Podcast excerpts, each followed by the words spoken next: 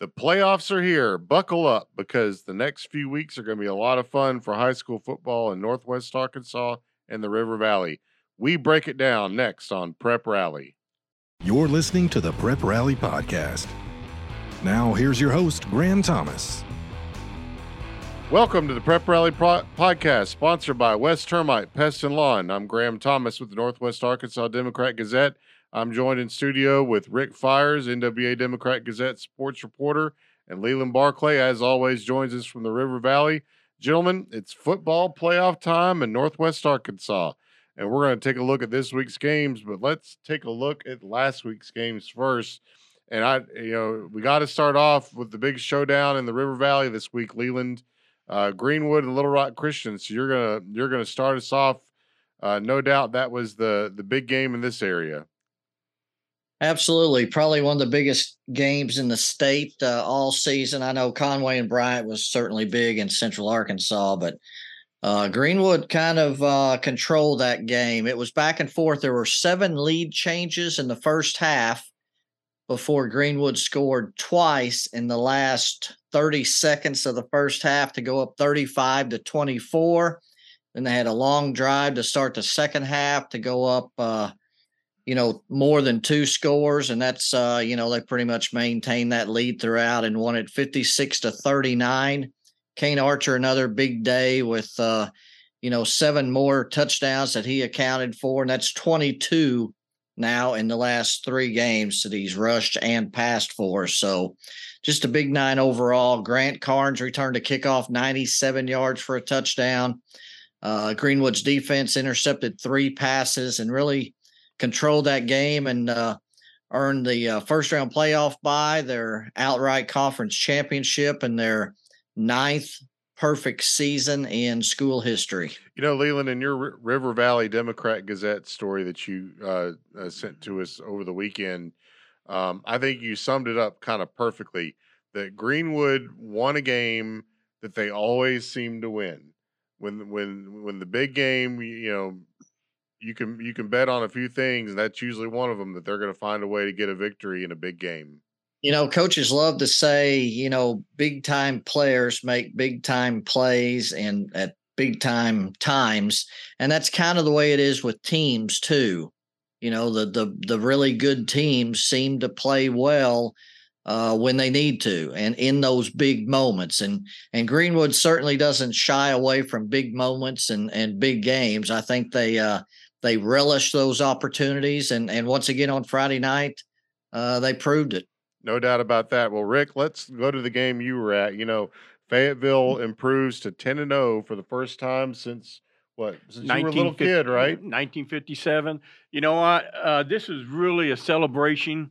Uh, they were playing a Har-Ber team that you know they just gives up a lot of points, but Har-Ber hung with them there for the first half. It was it, it was almost 28-28 going into halftime, but uh, Har-Ber got a touchdown call back. And um, you know, I'm, I'm telling you, I'm walking around a little bit at halftime. There is some people kind of jittery. What's going on? What's going Mhm. on? You know, because they, they they'd already had the fireworks in place. I I think they did a little fireworks when they come out, and uh, you know, obviously afterward they were going to shoot off some fireworks. But man, then um, then um, Fayetteville just dominated uh, the third quarter, 28 uh, consecutive points.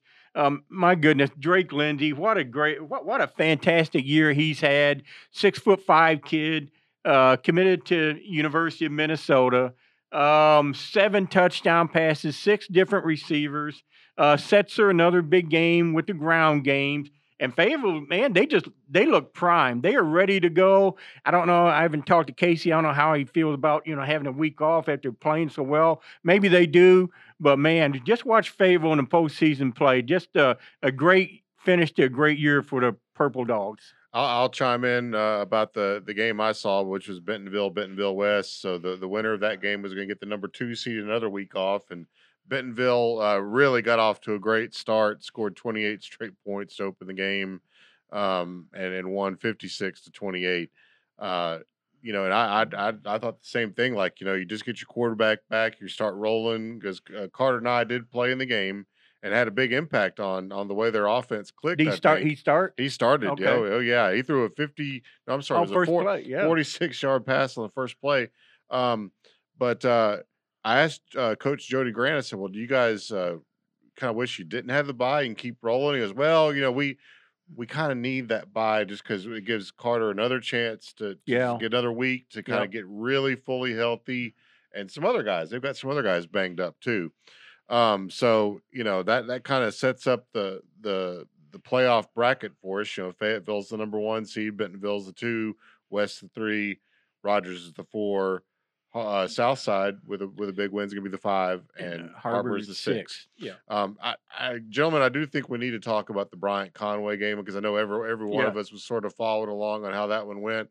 Um, Conway gets out to a big lead, and then here come the Bryant Hornets. You know, um, they they win the ball game quite handily, and I and that surprised me a little bit. Um, it didn't surprise me that Bryant won, but they really pulled away for a win.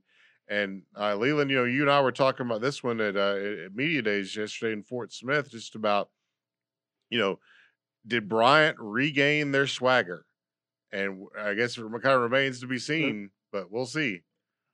Well, Friday night seems to be, uh, you know, in, an indication that they have. You know, it kind of goes back to what is that saying? Uh, the the the story of their demise has been greatly exaggerated. You know, Right, because yeah. we thought maybe so, some of their aura of of invincibility had been knocked off a little bit with that non-conference loss to Parkview, uh, but they. Uh, Again, you know, a, a team that played uh, big in the big moment and uh, you know went to Conway and won. You know, if it would have been at Bryant, we might have went well, you know, but it was at Bryant. But to go on the road uh, in front of, and I haven't heard the official number for what was there, but maybe eight to ten thousand. Well, I think the the, the, in the, the newspaper story, it says seven thousand five hundred like eighty, and that's a that's a great crowd Okay. for a high school. uh, John. McConnell Stadium record is what Yeah, it, yeah. said.